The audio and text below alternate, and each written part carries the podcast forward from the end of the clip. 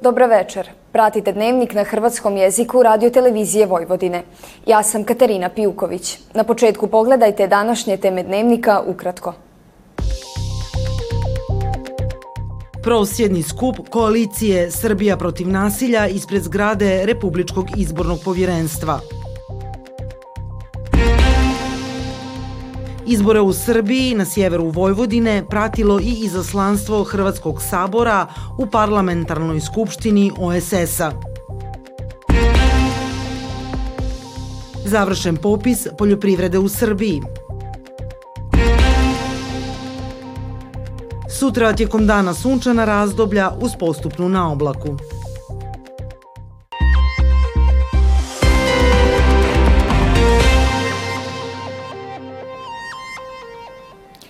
Prema podacima s internetske stranice Republičkog izbornog povjerenstva na osnovu 98,15% obrađenih biračkih mjesta najviše glasova na parlamentarnim izborima osvojila je lista Srbija ne smije stati sa 46,64% glasova, dok je na drugom mjestu lista Srbija protiv nasilja sa 23,65% glasova.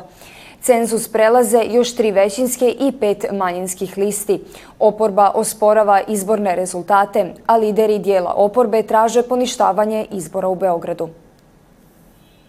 Koalicija Srbija protiv nasilja koja osporava rezultate beogradskih izbora organizirala je jučer prosvjet tražeći njihovo poništenje. Lideri najveće oporbene koalicije Srbija protiv nasilja poručili su s prosvjeda da će ostati u zgradi Rika do ispunjenja zahtjeva za poništenjem izbora u glavnom gradu. Dio oporbe tvrdi da je pobjeda vladajuće Srpske napredne stranke u Beogradu rezultat izborne krađe i da je neće priznati. Dvoje lidera koalicije Marinika Tepić i Miroslav Aleksić započeli su jučer u zgradi Rika štrajk glađu do, kako su najavili, ispunjenja zahtjeva. Prethodno su predali primjedbe, dokaze i snimke koji, kako tvrde, dokazuju prekrajanje izborne volje građana. Tijekom prosjeda ispred zgrade Rika dogodilo se više incidenata. Građani koji su se ispred Rika okupili na poziv oporbe počeli su se razilaziti poslije četiri sata prosjeda. Novi prosvjed zakazan je za danas u 18 sati, a lideri koalicije su zatražili da ih RTS uključi u Dnevnik 2. Republičko izborno povjerenstvo održalo je izvanrednu konferenciju za novinare povodom incidenata tijekom prosvjeda pristaša liste Srbija protiv nasilja. Predsjednik Rika Vladimir Dimitrijević je rekao da su jučer u 19 sati Marinika Tepić i Miroslav Aleksić došli u zgradu sa zahtjevom da razgovaraju. Kako kaže Dimitrijević, oni su ukazivali na navodne neregularnosti tijekom izbora u Beogradu. Na iznijete optužbe sam rekao da je neumjesno tvrditi da jedno tijelo radi za bilo kog sudionika izbora, pošto su u našem sastavu i predstavnici vlasti i predstavnici oporbe. Rekao je on i dodao da je to primjer neprihvatljivog i neprimjerenog pritiska, kao i da RIK ne može raspisati ni organizirati nove izbore. Izbore u Srbiji na sjeveru Vojvodine pratilo je izaslanstvo Hrvatskog sabora u parlamentarnoj skupštini OSS-a. Voditelj izaslanstva bio je zastupnik socijaldemokrata u Hrvatskoj Davor Bernardić koji se u izjavi ovdašnjim medijima osvrnuo na procedure glasovanja kao i na izborna prava hrvatske manjine i njihovih političkih predstavnika DSHV-a.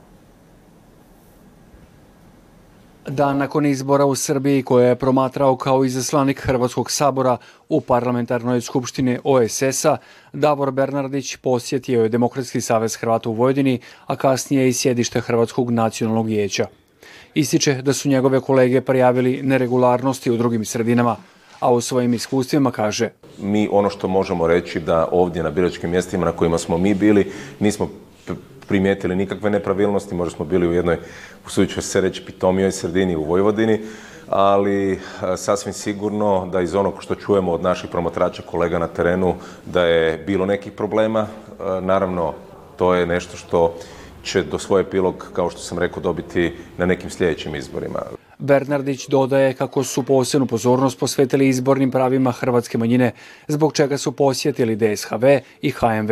Treba istaknuti da su problemi koje ima hrvatska zajednica ovdje relativno veliki i da treba gledati smjer rješenja na način kako to je što je Hrvatska riješila sa srpskom zajednicom. Zašto to govorim? Iz jednostavnog razloga zato što je Hrvatska država koja ima najveći standard kad su u pitanju manjinske prava možda u svijetu. Imamo osam zagarantiranih predstavnika manjina, tri od toga imaju Srbi i ne vidim razloga zašto i ovdje u Srbiji se ne bi moglo dogoditi da Hrvati imaju e, zagarantiranog svoga zastupnika u Srbijanskoj skupštini. To bi ubitno me olakšalo rad Hrvatske zajednice ovdje, ali poslalo bi, poslalo bi jaku poruku o legitimaciji Hrvata kao naroda koji ovdje živi. Prema tome vjerujem da hrvatska politika treba uz to što treba i dalje nastaviti pomagati još i više Hrvatsku zajednicu ovdje uložiti sve napore upravo da bi postigla taj ključni cilj, a to je da Hrvati ovdje imaju predstavnika. Mi smo kao zemlja Hrvatska punopravna članica Europske unije, NATO-a, Schengena, eurozone i imamo brojne mogućnosti kao jedna jaka, suverena zemlja da i na ovaj način pomognemo Hrvatima u Vojvodini i ja ću se za to boriti svim svojim srcem i razumom. Uz Bernardića u ime Hrvatskog sabora izbora u Srbiji pratio je i zastupnik Zvonimir Troskot. Roditelji djece koje su 3. svibnja ubijena u osnovnoj školi Vladislav Ribnikar i djece koja pohađaju tu školu najavili su novi prosjed ispred škole za sutra u 8 sati i 40 minuta. Roditelji nastradalih učenika do sada su već organizirali dva prosjeda, nezadovoljni reakcijom države nakon tog teškog zločina. Jedan od zahtjeva roditelja je da prostor u kojem su đaci ubijeni postane memorialni centar. Završen je popis poljoprivrede u Srbiji, a prvi rezultati očekuju se do 31. siječnja, dok će se konačni objavljivati sukcesivno do 31. prosinca 2025. godine. U popisu je tijekom anketiranja na terenu od 1. listopada do 15. prosinca bilo angažirano 253 općinskih koordinatora i 2842 popisivača koji su obišli oko 742 tisuće poljoprivrednih gospodarstava, obiteljskih poljoprivrednih gospodarstava, gospodarstava pravnih lica i poduzetnika. Objavljeno je na internetskoj stranici Popis poljoprivrede.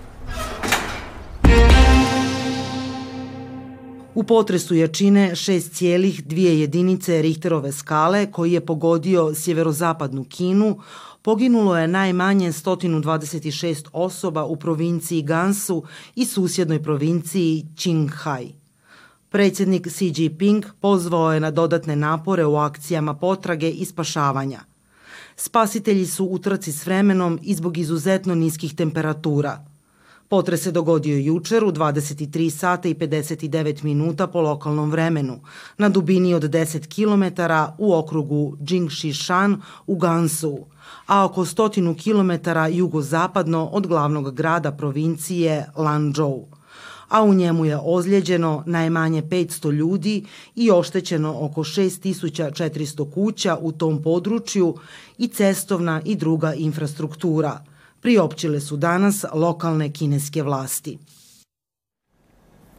Kraj ovog tjedna donosi nam i službeni početak zime, a kako vrijeme nam meteorolozi najavljuju, pogledajte u nastavku.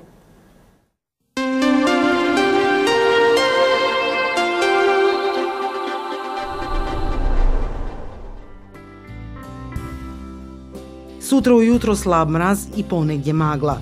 Tijekom dana sunčana razdoblja uz postupno formiranje na oblake koja će jačati krajem dana i u noći ka četvrtku.